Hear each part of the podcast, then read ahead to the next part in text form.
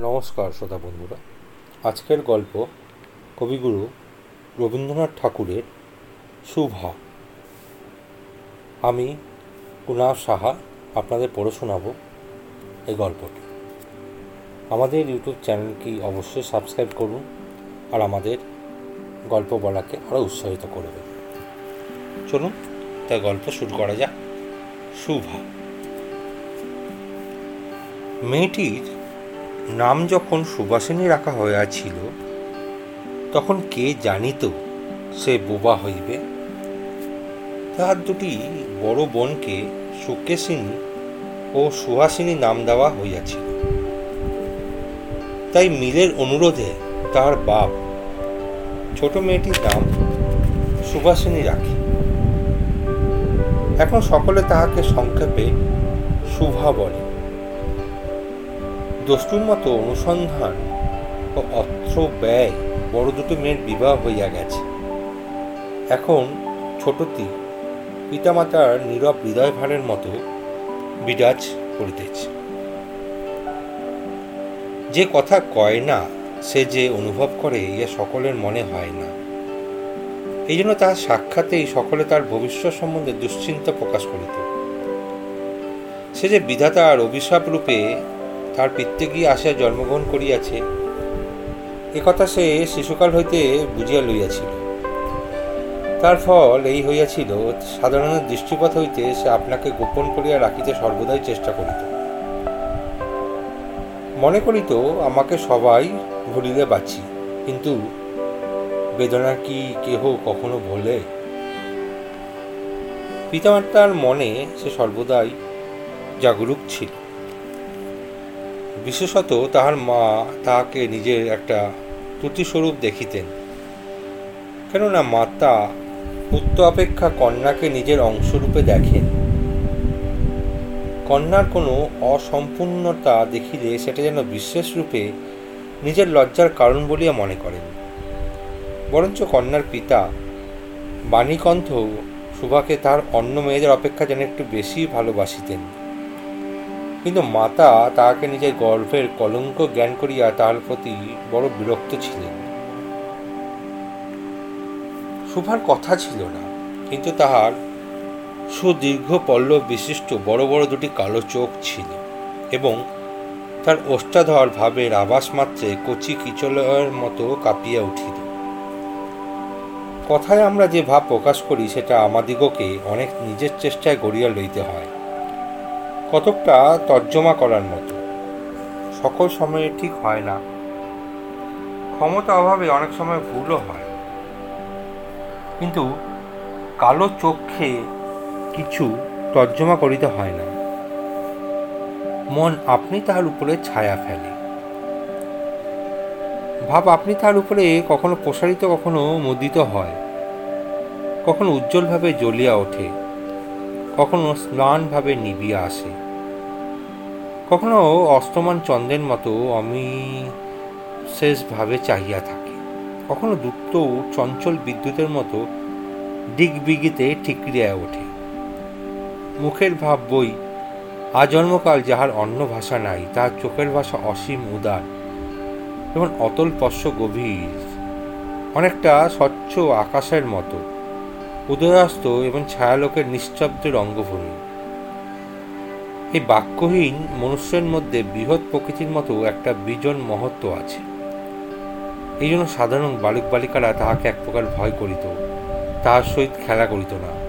সে নির্জন দ্বীপপহরের মতো শব্দহীন এবং সঙ্গীহীন। গ্রামের নাম চণ্ডীপুর। নদীটি বাংলাদেশে একটি ছোট নদী। গৃহস্থ ঘরে মেয়েটির মতো বহুদূর পর্যন্ত তাহার প্রসার নহে। নীলসা তম্বি নদীতে আপন কুল রক্ষা করিয়া কাজ করিয়া যায়। দুই ধারের গ্রামের সকলের সঙ্গে তাহার যেন একটা না একটা সম্পর্ক আছে। দুই ধারের লোকালয় এবং তরুচ্ছায়া ঘন উচ্চ তত নিম্নতল দিয়া গ্রাম্যলক্ষ্মী শতস্বিনী আত্মবিস্মৃত দ্রুত পদক্ষেপে প্রফুল্ল হৃদয়ে আপনার অসংখ্য কল্যাণ কার্যে চলিয়াছে। বাণীকণ্ঠের ঘর নদীর একেবারে উপরেই। তাহার বাখারির বেড়া আটচালা গোয়ালঘর ঢেকিছালা খড়ের স্তূপ, তেঁতুলতলা, আম কাঁঠাল এবং কলার বাগান নৌকাবাহী মাত্রেই দৃষ্টি আকর্ষণ করে। এই গাহ্য সচ্ছলতার মধ্যে বোবা মেয়েটি কারও নজরে পড়ে কিনা জানি না, কিন্তু কাজকর্মে যখনই অবসর পায়, তখনই সেই নদী তীরে আসিয়া বসে। প্রকৃতি যেন তার ভাষার অভাব পূরণ করিয়ে দেয়, যেন তাহার হইয়া কথা কয়। নদীর কলকধ্বনি, লোকের কোলাহল, মাঝির গান, পাখির ডাক, তরুর মর্মর, সমস্ত মিশিয়া চারিদিকে চলাফেরা আন্দোলন কম্পনের সহিত এক হইয়া সমুদ্রের তরঙ্গ নাসির ন্যায় বালিকার চির নিস্তব্ধ হৃদয় উপকূলের নিকটে আসিয়া ভাঙিয়া ভাঙিয়া পড়ে। প্রকৃতির এই বিবিধ শব্দ এবং বিচিত্র গতি ইহাও বোবার ভাষা। বড় বড় চক্ষু পল্লব বিশিষ্ট সুভার যে ভাষা তারই একটা বিশ্বব্যাপী বিস্তার। ঝিল্লির অপপূর্ণ তৃণভূমি হইতে শব্দার্থিত নক্ষত্রলোক পর্যন্ত কেবল ইঙ্গিত, ভঙ্গি, সংগীত কন্দন এবং দীর্ঘ নিঃশ্বাস। এবং মধ্যাহ্নে যখন মাঝিরা, জেলেরা খাইতে যাইত, গৃহস্থরা ঘুমাইত, পাখিরা ডাকিত না খেয়া নৌকা বন্ধ থাকিত, স্বজন জগৎ সমস্ত কাজকর্মের মাঝখানে সহস্র থামিয়া গিয়া ভয়ানক বিজন্মূর্তি ধারণ করিত। তখন রুদ্র মহাকাশের তলে কেবল একটি বোবা প্রকৃতি এবং একটি বোবা মেয়ে মুখোমুখি চুপ করিয়া বসিয়া থাকিত। একজন সুবিস্তীর্ণ রোদ্দে আর একজন ক্ষুদ্র তরুচ্ছায়া সুফার যে গুটি কত অন্তরঙ্গ বন্ধু দল ছিল, না তাহা নহে। গোয়ালের দুটি গাভী, তাদের নাম সর্বশী ও পাঙ্গুলি। সে নাম বালিকার মুখে তাহারও কখনো শুনে নাই, কিন্তু তাহার পদশব্দ তাহারা চিনিত। তার কথাহীন একটা করুণ সুর ছিল। তার মর্ম তাহারা ভাষার অপেক্ষা সহজে বুঝিত। শুভা, কখন তাহাদের আদর করিতেছে, কখন ভর্ষণ করিতেছে, কখন মিনতি করিতেছে, তাহা তাহারা মানুষের অপেক্ষা ভালো বুঝিতে পারিত। শুভা গোয়ালে ঢুকিয়া দুই বাহুর দ্বারা সর্বশীর গির্বা বেষ্টন করিয়া তার কানের কাছে আপনার গণ্ডকে ধর্ষণ করিত এবং পাঙ্গুলি স্নিঙ্গ দৃষ্টিতে তার প্রতি নিরীক্ষণ করিয়া তার গা চাটিত। বালিকা দিনের মধ্যে নিয়মিত তিনবার করিয়া গোয়াল ঘরে যাইত। তাহা ছাড়া অনিয়মিত আগমনও ছিল। গিয়ে যে কোনো দিন কোনো কঠিন কথা শুনিত, সেদিন সে অসময়ে তার এই মুখ বন্ধু দুটির কাছে আসিত। তাহার সহিষ্ণা পরিপূর্ণ বিশ্বাস শান্ত দৃষ্টিপাত হইতে তাহারা কি একটা অন্ধ অনুমান শক্তির দ্বারা বালিকার মর্মম বেদনা যেন বুঝিতে পারিত।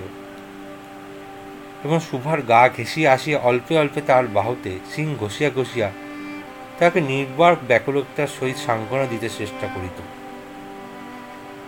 ইহারা ছাড়া ছাগল এবং বিড়াল শাবকও ছিল। কিন্তু তাদের সহিত সুবার এরূপ সমকক্ষভাবে মৈত্রী ছিল না। তথাপি তারা যথেষ্ট আনুগত্য প্রকাশ করিত। বিড়াল শিশুটি দিনে এবং রাতে যখন তখন সুবার গরম কোলটি নিঃসংকোচে অধিকার করিয়া সুখনিদ্রার আয়োজন করিত।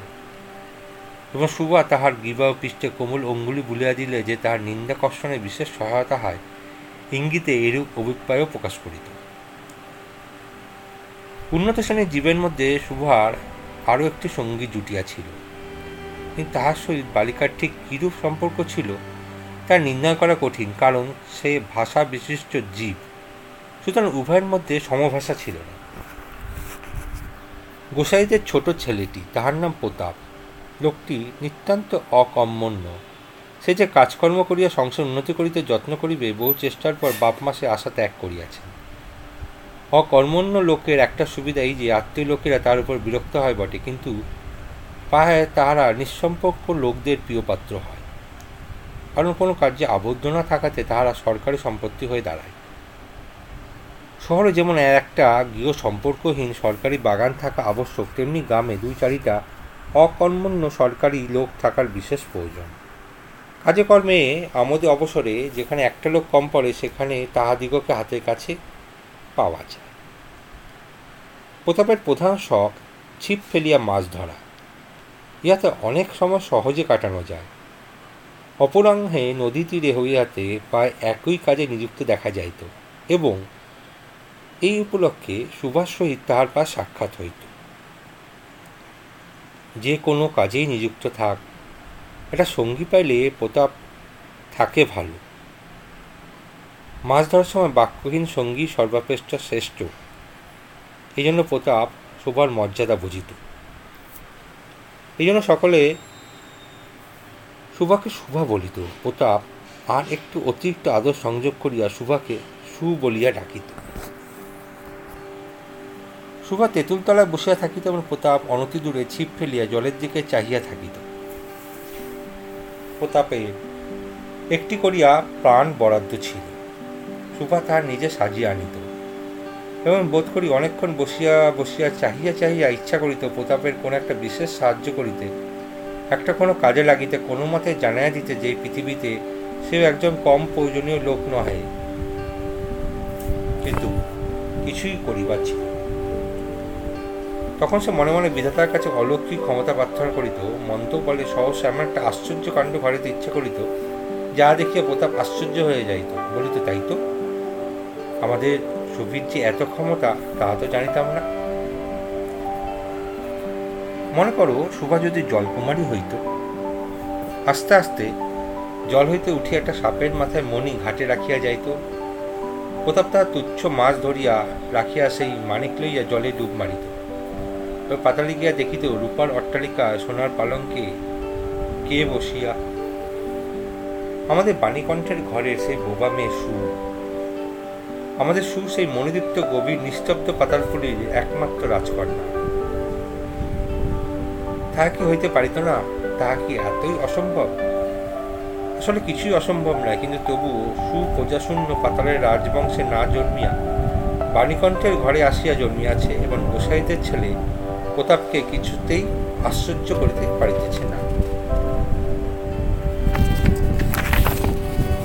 সুভার বয়স ক্রমে বাড়িয়া উঠিতেছে ক্রমে সে যেন আপনাকে আপনি অনুভব করিতে পারিতেছে। যেন কোনো একটা পূর্ণিমা তিথিতে কোনো একটা সমুদ্র হইতে একটা জোয়ারের স্রোত আসিয়া তার অন্তরাত্মাকে এক নতুন, অনির্বচ্ছিন্ন চেতনা শক্তিতে পরিপূর্ণ করিয়া তুলিতেছে। সে আপনাকে আপনি দেখিতেছে, ভাবিতেছে, প্রশ্ন করিতেছে এবং বুঝিতে পারিতেছে না।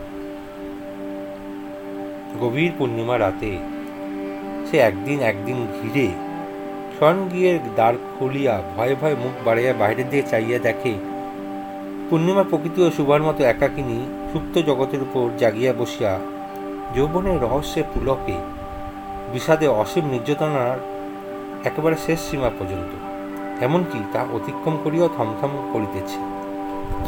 একটি কথা কহিতে পারিতেছে না। এই নিস্তব্ধ ব্যাকুল প্রকৃতির প্রান্তে একটি নিস্তব্ধ ব্যাকুল বালিকা দাঁড়াইয়া। এদিকে কন্যা ভারগ্রস্ত পিতামাতা চিন্তিত হইয়া উঠিয়াছেন, লোকেও নিন্দা আরম্ভ করিয়াছে। এমনকি একঘরে করি বা এমন জনরবও শোনা যায়। বাণীকণ্ঠের সচ্ছল অবস্থা। দুই বেলায় মাছ ভাত খায় এই জন্য তার শত্রু ছিল। স্ত্রী পুরুষে বিস্তর পরামর্শ হইল। কিছুদিনের মধ্যে বাণী বিদেশে গেল। অবশেষে ফিরিয়া আসিয়া কহিল, চলো কলিকাতায় চলো। বিদেশ যাত্রার উদ্যোগ হইতে লাগিল। কুয়াশা ঢাকা প্রভাতের মতো সুভার সমস্ত হৃদয় অশ্রু বাষ্পে একেবারে ভরিয়া গেল। একটা অনির্দিষ্ট আশঙ্কা বসে, সে কিছুদিন হইতে ক্রমাগত নির্বাক জন্তুর মতো তার বাপ মায়ের সঙ্গে সঙ্গে ফিরিত। ডাগর চক্ষু মিলিয়া তাদের মুখের দিকে চাহিয়া কি একটা বুঝির চেষ্টা করিত, কিন্তু তাহারা কিছুই বুঝাইয়া বলিতেন না। ইতিমধ্যে একদিন অপরাহ্নে জলে ছিপ ফেলিয়া প্রতাপ হাসিয়া কহিল, কিরে সু, তোর নাকি বর পাওয়া গেছে, তুই বিয়ে করতে যাচ্ছিস? দেখিস, আমাদের ভুলিস নেই। বলিয়া আবার মাছের দিকে মনোযোগ করিল। মর্মবিদ্য হরিণীর ব্যাধের দিকে যেমন করিয়া তাকায়, নীরবে বলিতে থাকে, আমি তোমার কাছে কি দোষ করিয়াছিলাম? সুভা, তেমনি করিয়া প্রতাপের দিকে চাহিদ, সেদিন গাছের তলায় আর বসিল না। বাণীকণ্ঠ নিন্দা হইতে উঠিয়া শয়ন গিয়ে তামাক খাইতেছিলেন। সুভা তার পায়ের কাছে বসিয়া তার মুখের দিকে চাহিয়া কাঁদিতে লাগিল। অবশেষে তাহাকে সান্ত্বনা দিতে গিয়া বাণীকণ্ঠের শুষ্ক কপালে অশ্রু গড়াইয়া পড়িল। কাল কলকাতায় যাইবার দিন স্থির হইয়াছে। সুপা গোয়ালঘরে তাহার বাল্য সখীদের কাছে বিদায় লইয়া গেল। তাহাদিগকে সহস্তে খাইয়াইয়া গলা ধরিয়া একেবারে দুই চোখে যত পারে কথা ভরাইয়া তাদের মুখের দিকে চাহিল দুই নেত্রপল্লব হইতে টপটপ করি অশ্রু জল পড়িতে লাগিল। সেদিন শুক্লা দ্বাদশী রাত্রি শুভা স্বয়ংগীয় হইতে বাহির হইয়া তাহার সেই চিরপরিচিত নদীর তটে শস্ক সজ্জায় লুটাইয়া পড়িল। যেন ধরণীকে এই প্রকাণ্ড মুখ মানবতাকার থেকে দুই বাহুকে ধরিয়া বলিতে চাহে, তুমি আমাকে যাইতে দিও না মা। আমার দুটি বাহু বাড়াইয়া তুমিও আমাকে ধরিয়া রাখো। কলিকাতার এক বাসায় শুভার মা একদিন শুভাকে খুব করিয়া সাজাইয়া দিলেন। আটিয়া চুল বাঁধিয়া খোপায় জড়ি ফিতা দিয়া অলঙ্কারে আচ্ছন্ন করিয়া তার স্বাভাবিক শ্রী যথাসাধ্য বিলুপ্ত করিয়া দিলেন। সুভার দুই চক্ষু দিয়ে অশ্রু পড়িতেছে। কাছে চোখ খুলে খারাপ দেখিতে এন তাহার মাতা তাকে বিস্তর ভর্সনা করিলেন, কিন্তু অশ্রু জল ভর্সনা মানিল না। বন্ধু সঙ্গে বর স্বয়ং কনে দেখিতে আসিলেন। কন্যার মা বাপ চিহ্নিত, শঙ্কিত, শশব্যস্ত হইয়া উঠিলেন। যেন দেবতা স্বয়ং নিজের বলির পশু বাছিয়া লইতে আসিয়াছেন। মা নেপথ্য হইতে বিস্তর তর্জন গর্জন শাসন করিয়া বালিকার অশ্রুস্রোত দ্বিগুণ বাড়াইয়া পরীক্ষকের সম্মুখে পাঠাইলেন। পরীক্ষক অনেকক্ষণ নিরীক্ষণ করিয়া বলিলেন, মন্দ নহে বিশেষত বালিকার কন্দন দেখে বুঝিলেন ইহার হৃদয় আছে।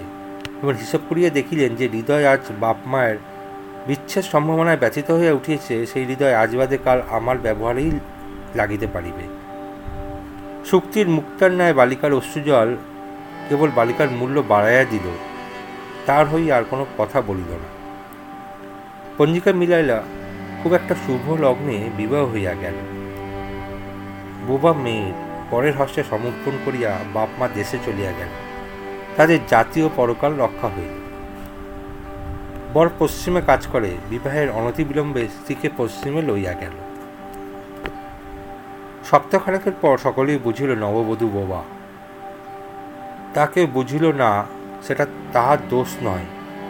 সে কাহকে প্রতারণা করে নাই, তার দুটি চক্ষু সকল কথাই বলিয়াছিল, কিন্তু কেহ তাহা বুঝিতে পারে নাই।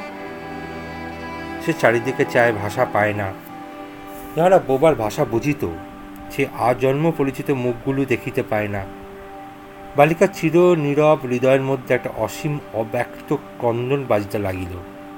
অন্তর্যামী ছাড়া আর কেহ তা শুনিতে পাইল না।